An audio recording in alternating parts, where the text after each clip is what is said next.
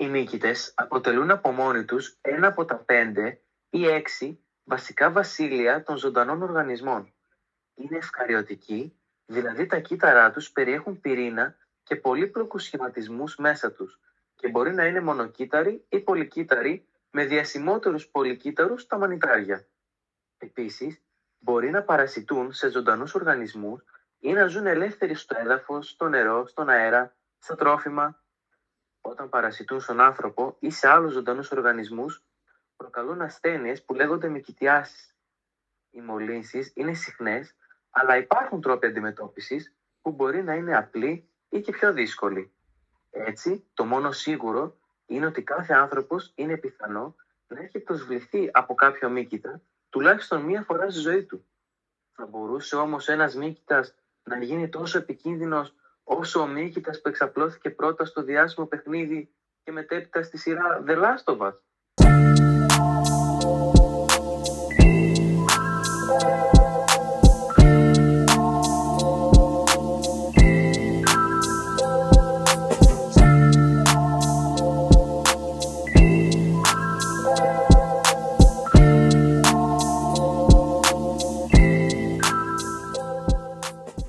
Enjoy the science as you enjoy the life.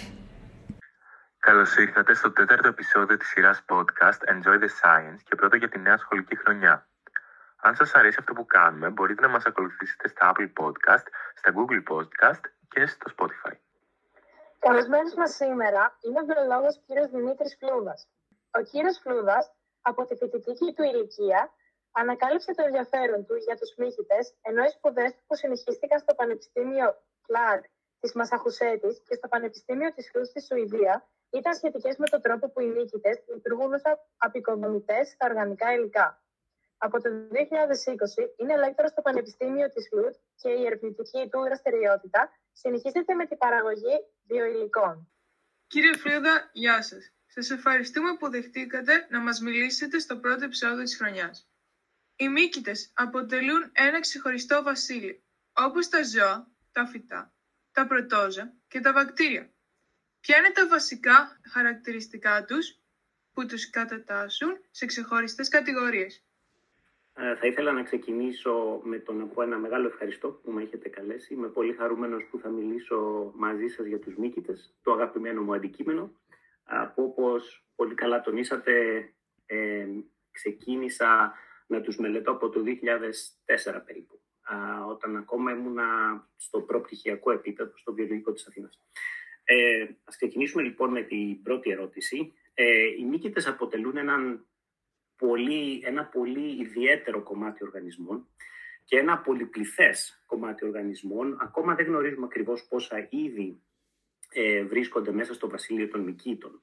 Οι μύκητες θα ήθελα να τονίσω ότι ε, για πολύ καιρό είχαν μελετηθεί ως φυτά ε, και Κατά κάποιο τρόπο αυτό είναι λογικό, γιατί όταν βλέπει κανείς ένα μανιτάρι, για παράδειγμα, να βγαίνει μέσα από το έδαφος, μοιάζει αρκετά με το πώς ένα φυτό φυτρώνει. Στην πραγματικότητα όμως οι μύκητε είναι πολύ πιο κοντά στα ζώα από ό,τι στα φυτά. Και αυτό αποδείχθηκε αργότερα με, ε, με μοριακά εργαλεία και ανακαλύψαμε τελικά ότι οι μύκητε είναι μεν ένα ξεχωριστό βασίλειο, αλλά αν κάποιος θα έπρεπε να πει ποιος είναι ο πιο κοντινός τους συγγενείς, τα φυτά ή τα ζώα, τότε θα λέγαμε ότι είναι τα ζώα. Τώρα, οι μύκητε έχουν πολύ ιδιαίτερα χαρακτηριστικά και πολλές φορές κάποιος θα μπορούσε να πει ότι αυτά τα χαρακτηριστικά είναι υβριδικά. Δηλαδή, είναι χαρακτηριστικά που θυμίζουν λίγο τα φυτά και λίγο τα ζώα. Και ταυτοχρόνως είναι και αρκετά ε, μοναδικά, θα έλεγε κανείς.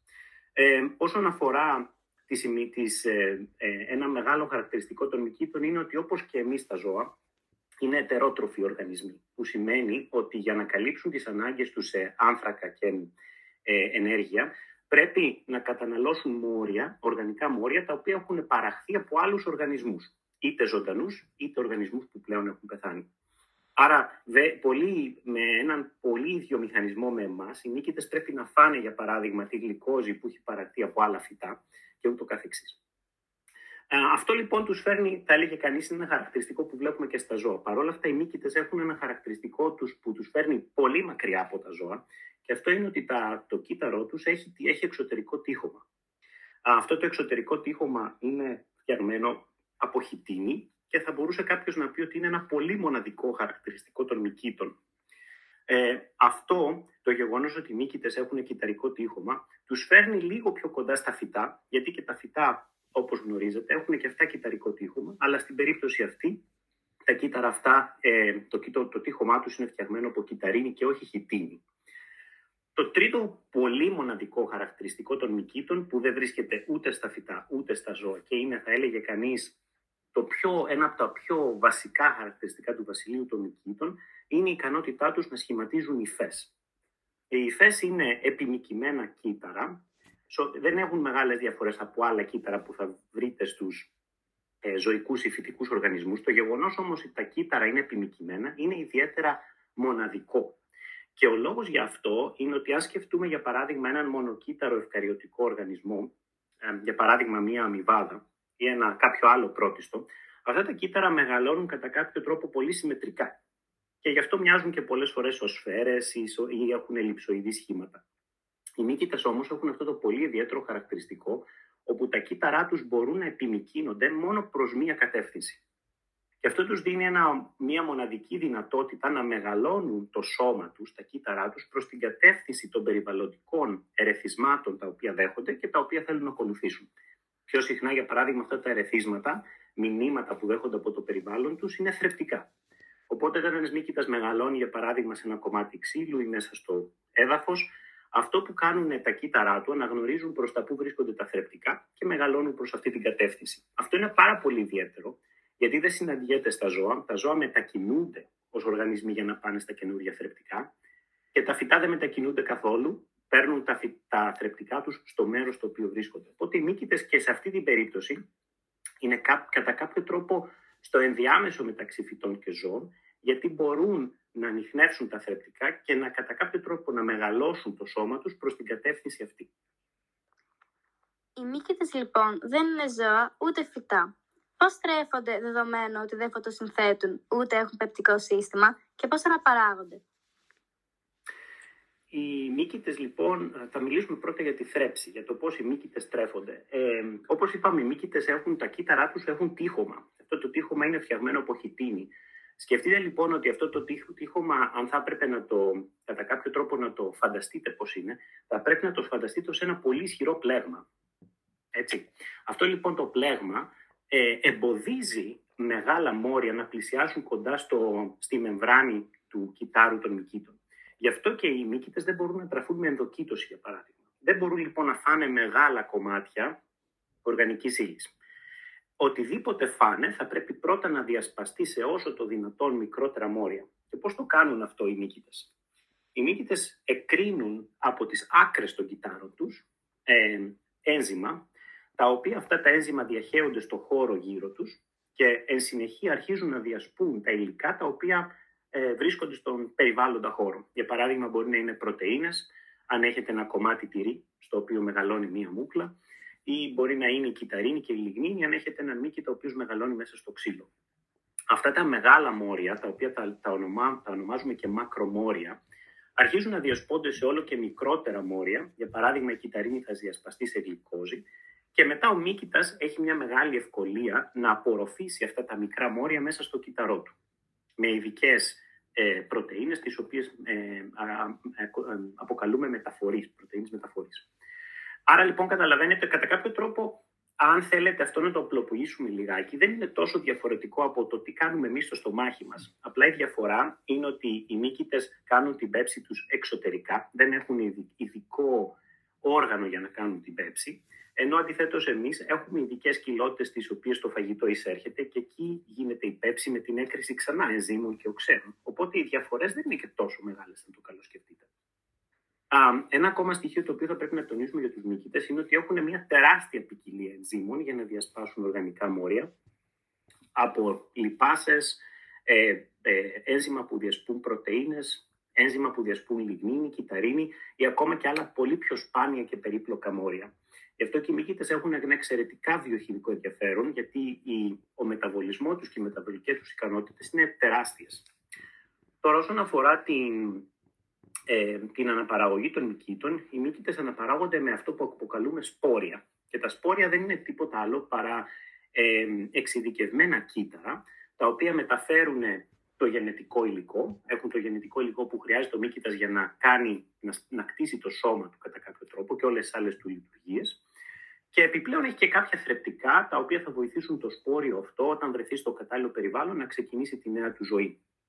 Τα σπόρια αυτά συνήθως έχουν πολύ ε, παχιά τυχώματα και βοηθούν τα σπόρια να επιβιώσουν σε συνθήκες οι οποίες μπορεί να είναι αντίξωες. Για παράδειγμα, αν υπάρχει ξηρασία ή αν υπάρχει έλλειψη ψηφιθρεπτικών ή αν υπάρχουν χημικά στο περιβάλλον, το σπόριο μπορεί να προστατεύσει, το τείχομα του σπόριου μπορεί να προστατεύσει το σπόριο ε, σε αυτές τις περιόδους μέχρι οι συνθήκες να είναι καλές για να, ε, για να εκβλαστήσει, όπως λέμε. Τώρα, τα σπόρια αυτά που παράγει ο μύκητα τα παράγει με δύο τρόπους. Και αυτό είναι ένα καταπληκτικό χαρακτηριστικό των μυκήτων ως ευκαριωτικοί οργανισμοί, που για παράδειγμα ε, τα ζώα συνήθως κατά κανόνα δεν το έχουν. Και το χαρακτηριστικό αυτό είναι ότι οι μύκητες μπορούν να αναπαραχθούν και εγενός και αγενός. Και αυτό σημαίνει ότι αγενός δεν απαιτείται σεξ. Σε αυτή την περίπτωση οι μύκητες απλά δημιουργούν σπόρια ε, στις υφές τους και τα σπόρια αυτά είναι στην πραγματικότητα κλόνη του οργανισμού που τα παρήγαγε. Είναι πανομοιότυπα ή θα λέγαμε σχεδόν πανομοιότυπα. Αυτά τα σπόρια αφήνονται στο περιβάλλον τους και θα δημιουργήσουν καινούριε απικίες του Μίκητα. Και θα είναι, όπως είπαμε, πανομοιότυπα με το αρχικό στέλεχος του Μίκητα.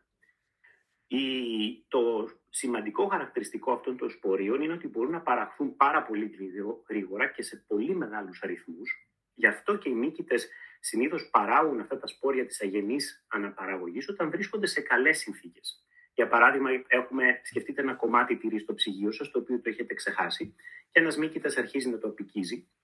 Παράγει όλα αυτά τα μικρά σπόρια της αγενούς αναπαραγωγής για να καλύψει το τυρί πάρα πολύ γρήγορα, να μην καλυφθεί από άλλους μύκητες ή βακτήρια. Είναι ένα θέμα ανταγωνισμού. Αντιθέτως, τα σπόρια της αγενούς αναπαραγωγής απαιτούν σεξ, που σημαίνει ότι δύο ε, συμβατικά στελέχη του μύκητα θα συναντηθούν, θα ανταλλάξουν πυρήνες, αυτό είναι το σεξ τους νίκητες, και μετά θα παράγουν τα σπόρια, τα οποία μέσω διαδικασίας μείωσης και μύτωσης, τα οποία όμως αυτά σπόρια δεν θα είναι πανομοιότυπα κλόνη του μητρικού ή πατρικού στελέχους, αλλά θα έχουν τα δικά τους χαρακτηριστικά. Το ίδιο που συμβαίνει και με εμάς, έτσι δεν είμαστε αντίγραφα των γονιών μας. Έχουμε σχεδόν πανομοιότυπο γενετικό υλικό, αλλά είμαστε ουσιαστικά ένα μείγμα του γενετικού υλικού των γονιών μας. Το ίδιο συμβαίνει και με τα σπόρια των μυκήτων. Τώρα, αυτά τα σπόρια έχουν την ε, ε, είναι καλύτερα κατά κάποιο τρόπο από τα σπόρια της αγενούς αναπαραγωγής, γιατί πολύ απλά επειδή έχουν το συνδυασμό γονιδίων από δύο διαφορετικά στελέχη νικήτων, το πατρικό και το μητρικό ας πούμε, ε, σε αυτή την περίπτωση μπορούν να ανταπεξέλθουν όταν το περιβάλλον αλλάζει. Άρα δεν είναι απαραίτητος καλύτερα στον ανταγωνισμό, δεν παράγονται πολύ γρήγορα όπως τα σπόρια της αγενούς αναπαραγωγής, αλλά είναι πάρα πολύ καλά για να προσαρμόζονται όταν τα περιβάλλοντα είναι ελαφρά διαφορετικά. Άρα με το να έχουν αυτούς τους δύο μεθόδους αναπαραγωγής, οι μύκητε έχουν αυτή την καταπληκτική ιδιότητα να διαλέγουν πότε θα παράγουν αγενή ή εγενή σπόρια, που σημαίνει σπόρια κλόνη ή σπόρια που θα προέρχονται από τις διαδικασίες σεξουαλικής αναπαραγωγής, και έτσι μπορούν να δημιουργούν πάρα πολύ γρήγορα, μπορούν να εξαπλώνονται σε καινούργια περιβάλλοντα. Ε, ήθελα να ρωτήσω για εκεί πέρα που είχατε πει ότι οι μύκητες ουσιαστικά για, για να αναπαραχθούν αλλάζουν πυρήνες. Δεν, δεν, δεν, δεν το πολύ κατάλαβα πώς, πώς, πώς ακριβώς αλλάζουν πυρήνες. Οι μύκητες μπορεί να έχουν από δύο μέχρι πάρα πολλά φύλλα. Ε, εκατοντάδες πολλές φορές. Οπότε οι, οι, οι μύκητες είναι, δεν έχουν, ε, ε, πώς να το εξηγήσουμε, ουσιαστικά δύο οργανισμοί θα πρέπει να είναι συμβατικοί. Δεν έχουν αυτό που κάποιος πολλές φορές στο σχολείο τους μας εξηγούν α, τα δύο στελέχη αυτά, αυτό είναι αρσενικό θηλυκό. Αυτό δεν υπάρχει στους μύκητε. Υπάρχουν ουσιαστικά τα συμβατικά στελέχη και ε, εδώ έχουμε αρκετά δύσκολη γενετική για να καταλάβουμε τι ακριβώς σημαίνει με τους μύκητε. Αλλά αυτά τα συμβατικά στελέχη κατά κάποιο τρόπο συναντιούνται και αν δεν είναι συμβατικά, τότε απλά δεν κάνουν σεξ. Τώρα, να απαντήσω την, την ανταλλαγή των πυρήνων τουλάχιστον υπάρχουν διαφορετικοί τρόποι για το πώς οι νίκητες ε, προσεγγίζουν το θέμα, αλλά αν μιλήσουμε για παράδειγμα για τα μανιτάρια, που είναι οι πιο γνωστοί μας οργανισμοί ανάμεσα στους νίκητες, αυτό που συμβαίνει είναι ότι σκεφτείτε ότι αυτά τα σπόρια τα οποία βλαστάνουν, που έχουν πέσει στο έδαφος μέσα σε ένα δάσος, Είναι όλα ε, ε, απλοειδή ε, ε, απλοειδή κύτταρα, έτσι, όπως είναι τα σπερματοζωάρια και τα οάρια.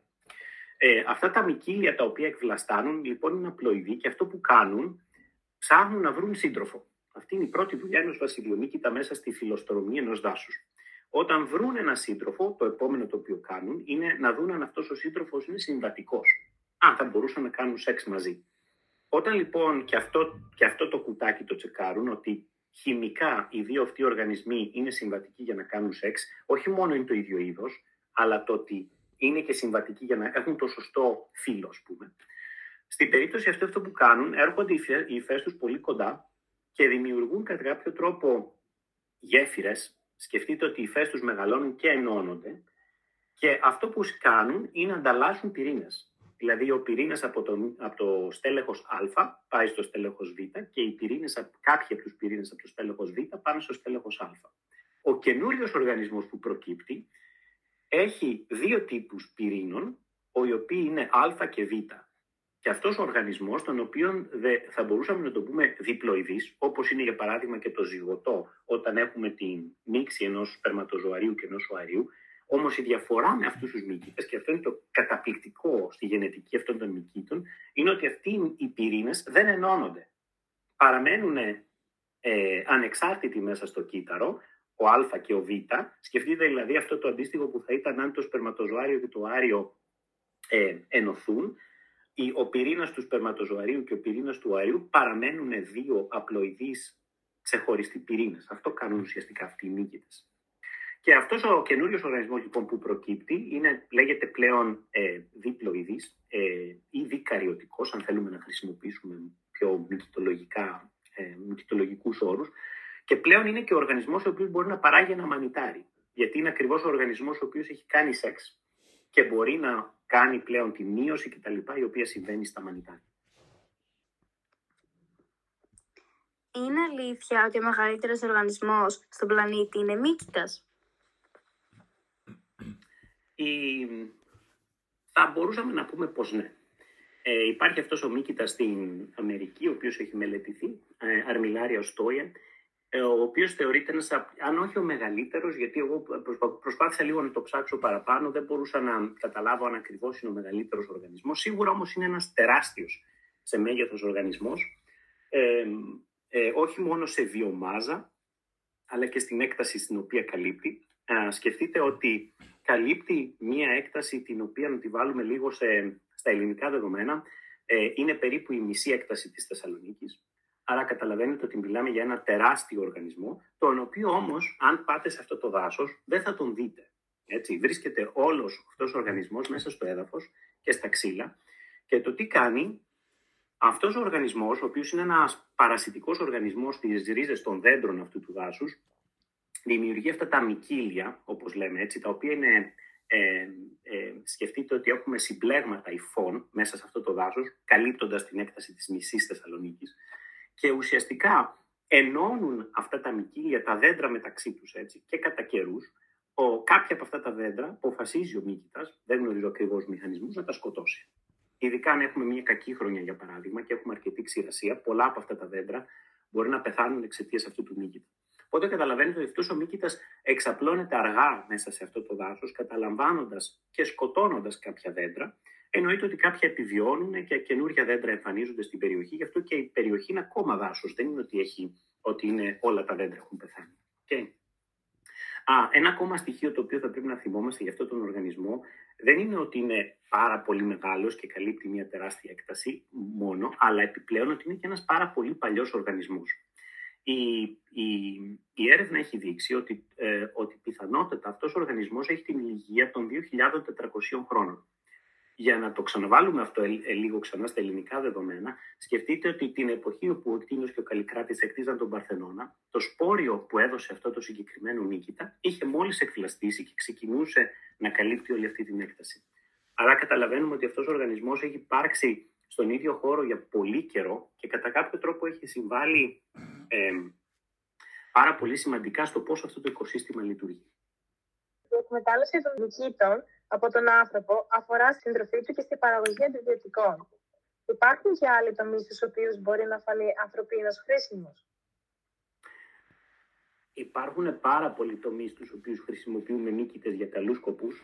Για παράδειγμα, κάθε φορά που πίνετε ένα ξινό αναψυκτικό, άμα διαβάσετε πίσω την ετικέτα, θα δείτε ότι έχει κυτρικό οξύ. Το κυτρικό οξύ δεν παράγεται εννοείται από τα πορτοκάλια και τα λεμόνια αυτού του αναψυκτικού, αλλά το πιθανότερο είναι ότι παράγεται σε ένα, σε ένα εργοστάσιο από κάποιον ασπερίλο, ε, σε έναν βιοαντιδραστήρα και οι ασπέργυλοι, αλλά και άλλοι μύκητες, μπορούν να παράγουν πολύ μεγάλες ποσότητες μικρών οργανικών οξέων, τα οποία μας είναι πάρα πολύ χρήσιμα ε, στην, ε, στην παρασκευή τροφίμων, για παράδειγμα. Επιπλέον όμως οι μύκητες χρησιμοποιούνται και από μεγάλες εταιρείες για να παράγουν, για παράδειγμα, ένζημα. Σκεφτείτε ότι πολλά από τα απορριπαντικά τα οποία χρησιμοποιείτε ε, και τα οποία λένε έχουν οι ετικέτες ότι αυτό το απορριπαντικό λειτουργεί σε χαμηλές θερμοκρασίες, είναι πάρα πολύ καλό με λίπη, με πολύ, δυνατές, ε, με πολύ δυνατούς λεκέδες. Σκεφτείτε ότι τις περισσότερες φορές αυτό το οποίο αγοράζεται ουσιαστικά είναι ένα καθαρισμένο ένζυμο ή και περισσότερα από ένα καθαρισμένα ένζημα μυκήτων και βακτηρίων, τα οποία βρίσκονται μέσα σε αυτό το απορριπαντικό και που ουσιαστικά αυτό που θα κάνουν θα φάνε το λεκέ, θα διασπάσουν το λεκέ και θα σας βοηθήσουν ουσιαστικά να καθαρίσετε τα ρούχα.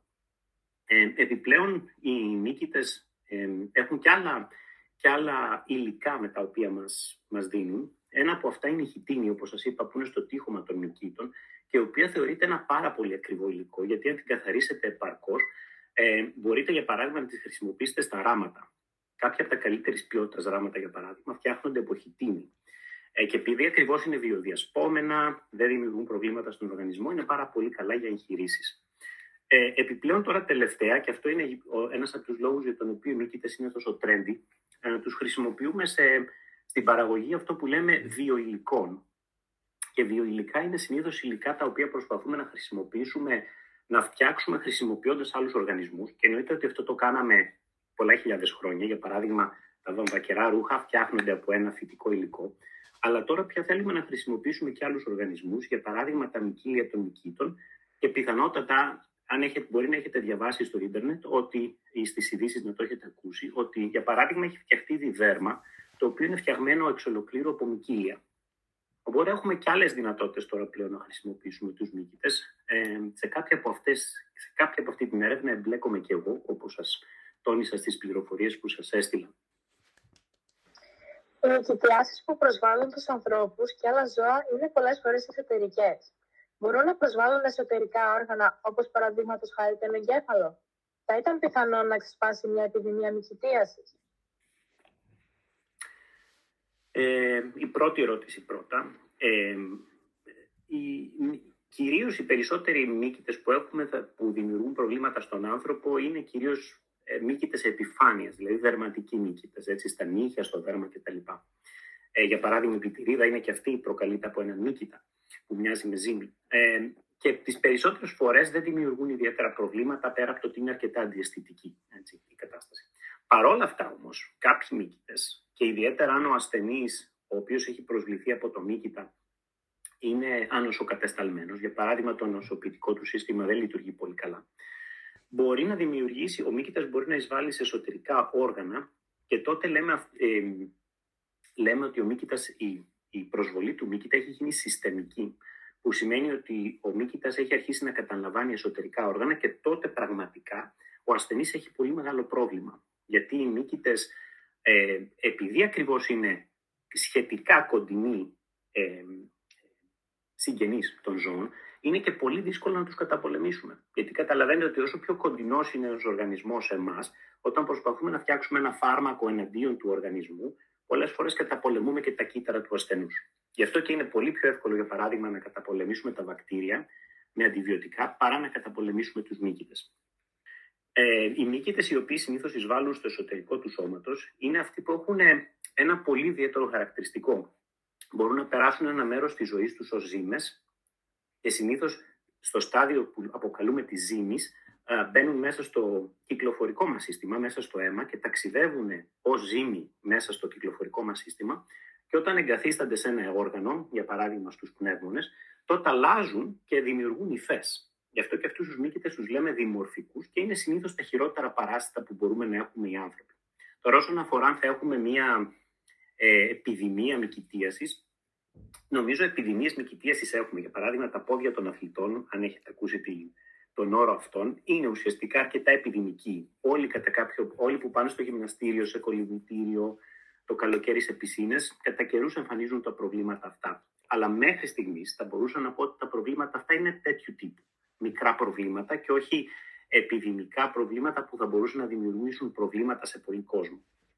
Άρα θα έλεγα ότι προς το παρόν δεν νομίζω ότι έχουμε τόσο μεγάλο κίνδυνο. Ο Μίκητας Ophiocordisseps unilateralis που εμφανίζεται στο παιχνίδι και στη σειρά The Last of Us είναι πραγματικός και έχει τραγική επίδραση στα μυρμήγκια. Όμως, για ποιο λόγο έχει αυτό τον αντίκτυπο σε έντομα και όχι σε άλλα ζώα όπως ο άνθρωπος; Ο, ο Μίκητας αυτός ε, κάνει κάτι πολύ ιδιαίτερο, όπως πιθανότατα γνωρίζετε. Μπαίνει στο σώμα του μυρμηγκιού και για ένα διάστημα μερικών ημερών το μυρμήγκι εμφανίζει ε, αρχικώς η συμπεριφορά του δεν αλλάζει, αλλά σταδιακά το μυρμήγκι ας πούμε τρελαίνεται και αρχίζει και κάνει πράγματα τα οποία δεν είναι αυτά που πρέπει να κάνει ως στρατιώτης μιας απικίας, έτσι, ως εργάτης μιας απικίας.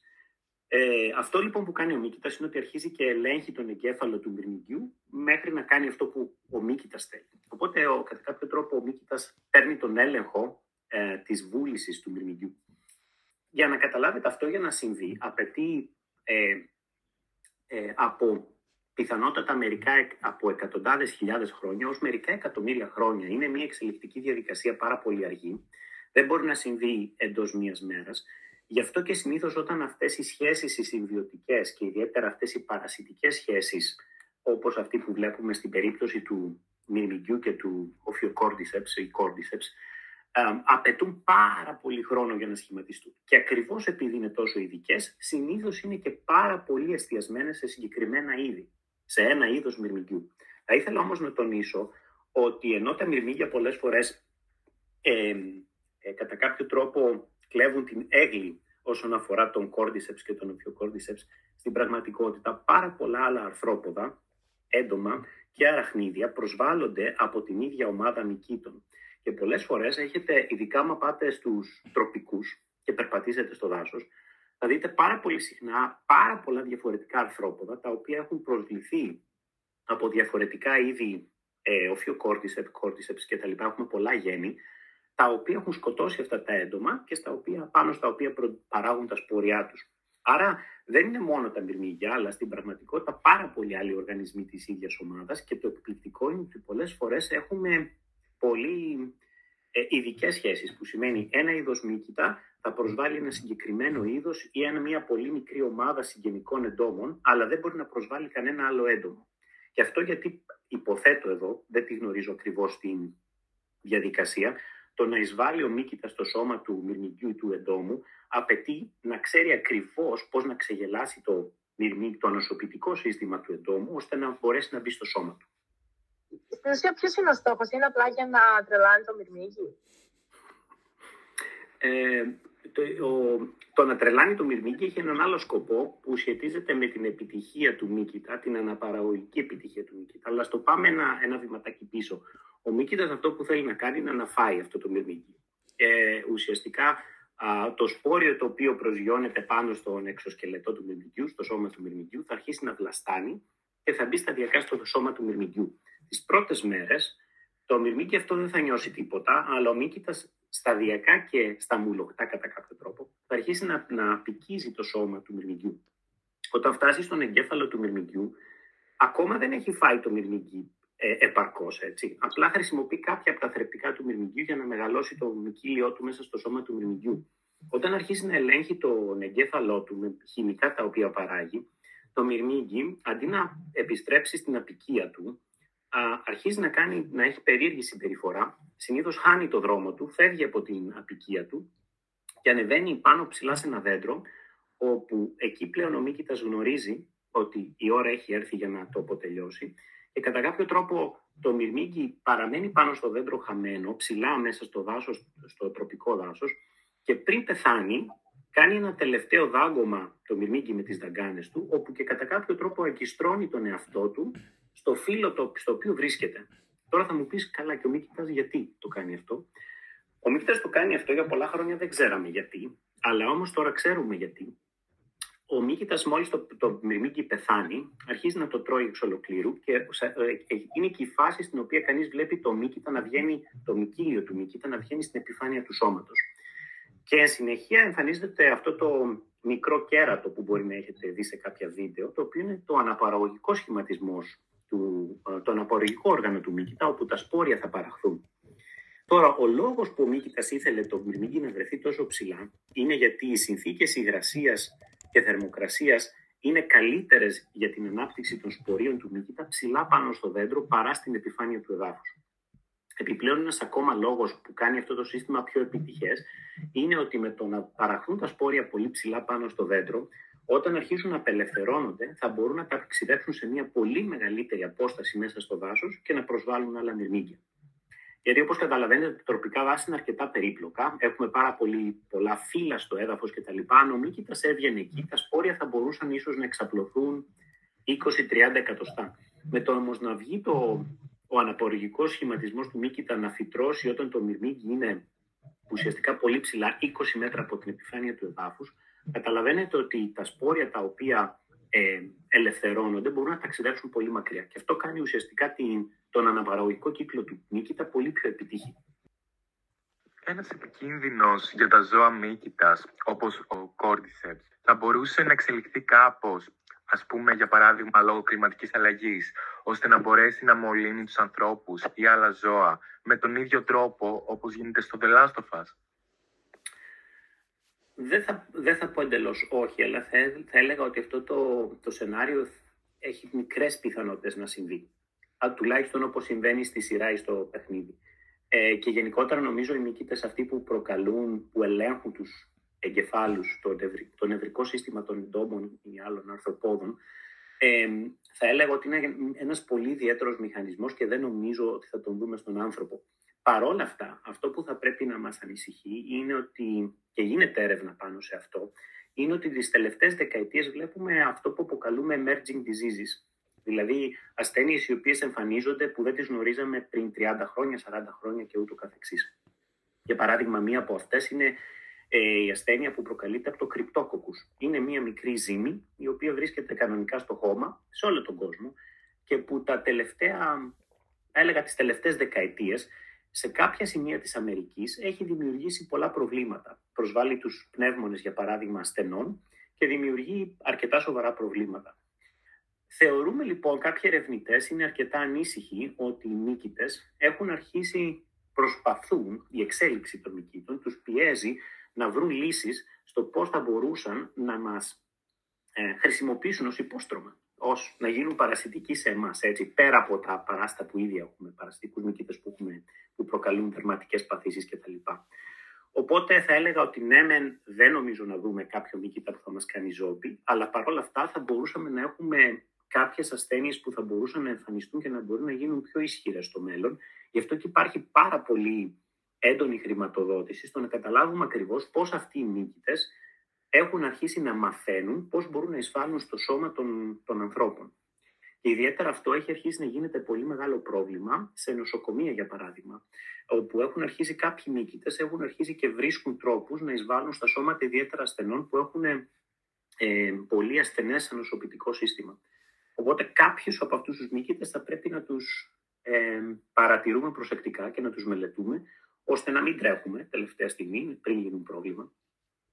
Θα μπορούσε ο άνθρωπος να φτιάξει τεχνητό μύκητα, ο οποίος να αποδειχθεί τόσο καταστρεπτικός; Και αν ναι, θα ήταν δυνατό να φτιαχτούν αντίστοιχα αντιβιωτικά για την καταπολέμησή του, οπότε να ξεκινήσει ένας πραγματικός εφιαλτικός βιολογικός πόλεμος;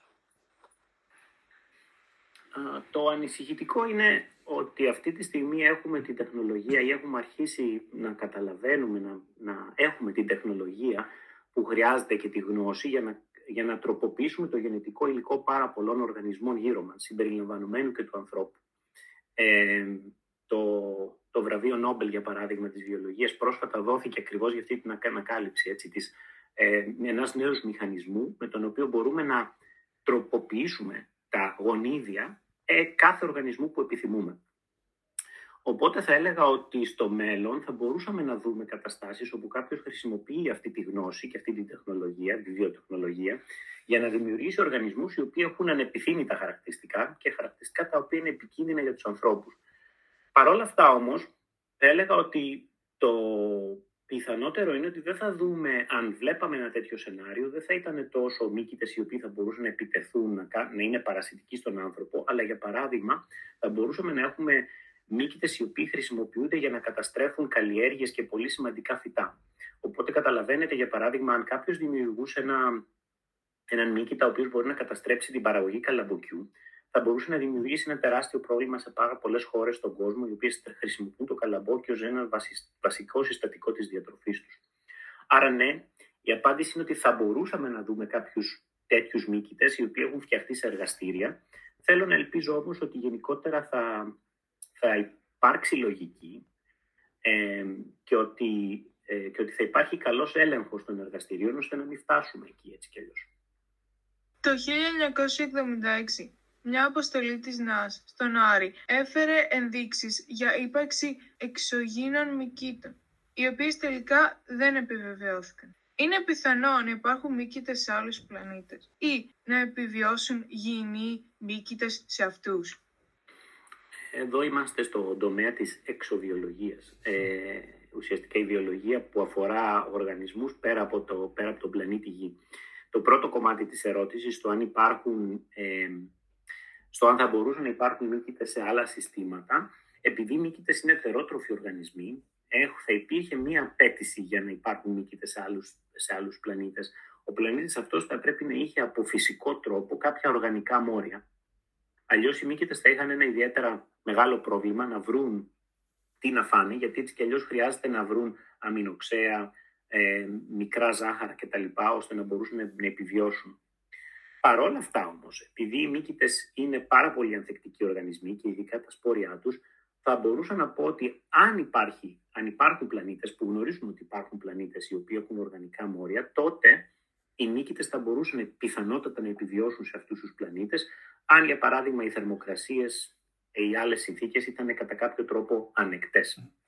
Τώρα, αν οι μύκητες από το δικό μας πλανήτη θα μπορούσαν να επιβιώσουν σε άλλους πλανήτες, θα έλεγα πως πιθανότατα ναι, αν για παράδειγμα όμως, όπως είπα, ο πλανήτης αυτός είχε κάποιες από τις ε, απαιτήσεις ε, που οι νίκητες έχουν για να μπορέσουν να επιβιώσουν. Θα ήταν πιο πιθανό να δείτε για παράδειγμα βακτήρια, ε, ιδιαίτερες, κάποιες ιδιαίτερες ομάδες βακτηρίων ή φωτοσυνθετικούς οργανισμούς να επιβιώνουν σε άλλους πλανήτες ε, και λιγότερο μύκητες. Οι μύκητες θα ήταν μάλλον αυτοί που θα ήταν οι δευτερεύοντες εισβολής σε ένα τέτοιο πλανητικό σύστημα. Τελικά, τι είναι το πιο σημαντικό που πρέπει να ξέρουμε για τους μύκητες; υπάρχουν πολλά πράγματα που πρέπει να ξέρουμε για τους μύκητες, αλλά θα, μάλλον θα, εστιάσω στο, στο πλέον σημαντικό τους χαρακτηριστικό. Ε, ε, οι μύκητες γενικότερα πολλές φορές ε, έχουν κατά κάποιο τρόπο μέσω της σειράς, για παράδειγμα, ή του, του, παιχνί, του βίντεο παιχνιδιού, έχουν κατά κάποιο τρόπο αρνητική ε, εικόνα στους περισσότερους ανθρώπους. Και όταν μιλάς για μύκητες, για παράδειγμα όταν εγώ ε, θα συναντήσω κάποιον σε, κάποια, σε κάποιο δείπνο, σε κάποια συγκέντρωση και θα μου πούν με τι διασχολείσαι και θα πω ασχολούμαι με τους μύκητες, το πρώτο πράγμα που θα με ρωτήσουν είναι να ασχολούμαι με μύκητες που προσβάλλουν τον άνθρωπο. Αλλά στην πραγματικότητα οι μύκητες κάνουν πολλά περισσότερα καλά από ότι κακά στα οικοσυστήματα. Ε, και ίσως το πιο σημαντικό τους, πιο σημαντικός τους ρόλος είναι ότι βοηθούν πάρα πολύ στην ανακύκλωση και στους κύκλους των θρεπτικών υλικών στα χερσαία οικοσυστήματα. Θα έλεγα και στη θάλασσα και στα υδάτινα και ε, θαλάσσια οικοσυστήματα, αλλά κυρίως στα χερσαία οικοσυστήματα. Και ο λόγος αυτός είναι ότι οι μύκητες έχουν έναν τεράστιο αριθμό ειδών, τα οποία όλα έχουν εξελιχθεί και να κάνουν διαφορετικά πράγματα. Ο μεγαλύτερος τους ρόλος σε αυτά τα διαφορετικά πράγματα, στα οποία κάνουν, είναι ότι απεικοδομούν το οργανικό υλικό, το οποίο προέρχεται από νεκρούς οργανισμούς ε, και κυρίως φυτά, και με τον τρόπο αυτό απελευθερώνουν κάποιο αυτό τον άνθρακα, το άζωτο, το φόσφορο κτλ. είτε πίσω στην ατμόσφαιρα, όταν ε, μιλάμε για τον άνθρακα, είτε μέσα στο χώμα, όταν μιλάμε για το άζωτο και το φόσφορο. Και μετά όλα αυτά τα θρεπτικά μπορούν να ξαναγίνουν διαθέσιμα για όλους τους άλλους οργανισμούς, πρωταρχικώς για τα φυτά και από εκεί μέσω της τροφικής αλυσίδας για όλους εμάς. Άρα καταλαβαίνετε ότι αν για παράδειγμα οι μύκητες δεν υπήρχαν στα οικοσυστήματα, θα είχαμε τεράστια προβλήματα σε πάρα πολύ σύντομο χρονικό διάστημα, γιατί πολύ απλά ε, θα θαβόμασταν από οργανικό υλικό το οποίο δεν θα διασπόνταν ποτέ. Για παράδειγμα, αν σήμερα οι νίκητες όλοι εξαφανίζονταν, πολλά από τα βάση τα οποία βλέπουμε γύρω μας θα κατέρεαν μέσα σε μερικές δεκαετίες, γιατί πολύ απλά όλα τα θρεπτικά θα κλειδώνονταν είτε στους ε, ιστούς των φυτών, των δέντρων, είτε στη νεκρή οργανική ύλη και δεν θα μπορούσαν να ξαναχρησιμοποιηθούν από τους νεότερους οργανισμούς, από τα νεότερα δέντρα. Οπότε όταν αυτά τα δέντρα, τα βάση θα ε, ήταν πολύ γυρασμένα, δεν θα μπορούσαν να ανανεωθούν. Μύκητες είναι ένας ε, μοχλός ανανέωσης κατά κάποιο τρόπο μέσα στα οικοσυστήματα, γιατί ακριβώς απελευθερώνουν πολλά από τα θρεπτικά και τα κάνουν διαθέσιμα. Ιδιαίτερα σε αυτό θα ήθελα να αναφερθώ στους μύκητες οι οποίοι είναι αυτό που λέμε συμβιωτικοί με τις ρίζες των δέντρων και πιθανώς τους έχετε ακούσει. Για παράδειγμα η, η πολύ γνωστή αμανίτα που βλέπαμε μάλλον εσείς δεν βλέπατε ως παιδιά τα στρουφάκια, αλλά η πολύ γνωστή αμανίτα, η κόκκινη με τις άσπρες τις βούλες, είναι ένας από αυτούς τους μύκητες. Αυτοί οι μύκητες λοιπόν ζουν συμβιωτικά με τις ρίζες των δέντρων, είναι καλοί μύκητες, δεν είναι παράσιτα και αυτό το οποίο κάνουν είναι ότι προσφέρουν με το να διασπούν την οργανική ύλη στο έδαφος, μέσα στο δάσος, παίρνουν κάποια από αυτά τα θρεπτικά και τα επιστρέφουν στα δέντρα. Οπότε το δέντρο παίρνει άζωτο, φόσφορο. Κατά κάποιο τρόπο σκεφτείτε ότι οι αυτοί οι μύκητες λειτουργούν ως φυσικά λιπάσματα για τα δέντρα. Τώρα θα μου πείτε και ο μύκητας τι κερδίζει από αυτό; Ο μύκητας κερδίζει από αυτό ότι ακριβώς επειδή είναι ετεροτροφικός οργανισμός, που σημαίνει ότι χρειάζεται οργανικό άνθρακα που έχει παραχθεί από κάποιον άλλον οργανισμό, το δέντρο τους δίνει ως αντάλλαγμα, ως πληρωμή, ένα μέρος των σακχάρων που έχει παράγει κατά τη διάρκεια της φωτοσύνθεσης. Οπότε καταλαβαίνετε ότι αυτό το αλυσβερίσι μεταξύ των δύο οργανισμών ε, κατά κάποιο τρόπο δημιουργεί καλές συνθήκες για την επιβίωση και των δύο. Το φυτό κερδίζει ένα φυσικό λίπασμα, ο μύκητας κερδίζει κάποια από τη γλυκόζη που παράγεται στις ε, κορυφές του δέντρου όταν έχουμε πολύ καλό καιρό, ε, την άνοιξη για παράδειγμα και το καλοκαίρι, και αυτός ο άνθρακας μεταφέρεται μέσα στο έδαφος. Αν αυτοί οι μύκητες δεν λειτουργούν σωστά, και αυτό έχει δεικτεί σε πάρα πολλά ε, πειράματα, είναι πλέον κοινή γνώση κατά κάποιο τρόπο, μπορείτε να δείτε ότι αυτά τα δέντρα που δεν έχουν εκτομικοριζικούς μύκητες όπως τους αποκαλούμε, είναι συνήθως λιγότερο υγιή και περισσότερο επιρρεπή σε ασθένειες ή στην ξηρασία κτλ. Οπότε η, θα ήθελα ουσιαστικά να θυμάστε ότι πέρα από το, τους μύκητες που, που κάνουν τα μυρμήγκια ζόμπι, έχουμε και όλους αυτούς τους άλλους μύκητες οι οποίοι κάνουν άπειρα καλά στη ζωή όλων μας χωρίς να το καταλαβαίνουμε, είτε γιατί τους χρησιμοποιούμε στην καθημερινή μας ζωή. Για παράδειγμα, αν τρώτε ψωμί, τότε πιθανότατα γνωρίζετε ότι η ζύμη, που είναι και αυτή ένας νίκητας, έχει βοηθήσει στην παραγωγή του ψωμιού. Αλλά και έξω στο φυσικό περιβάλλον, οι νίκητες βοηθούν πάρα πολύ στο να γίνεται όλη αυτή η ανακύκλωση του οργανικού υλικού και κατά κάποιο τρόπο η συνέχιση της ζωής. Κύριε Φλόδα, σας ευχαριστούμε πολύ για τα χρόνο που μας διαθέσατε και όσα ενδιαφέροντα μας είπατε για τους νίκητες. Σας ευχαριστώ και εγώ πάρα πολύ. Αν σας αρέσει αυτό που κάνουμε, μπορείτε να μας ακολουθήσετε στα Apple Podcast, στα Google Podcast και στο Spotify. Είστε πανηδίν.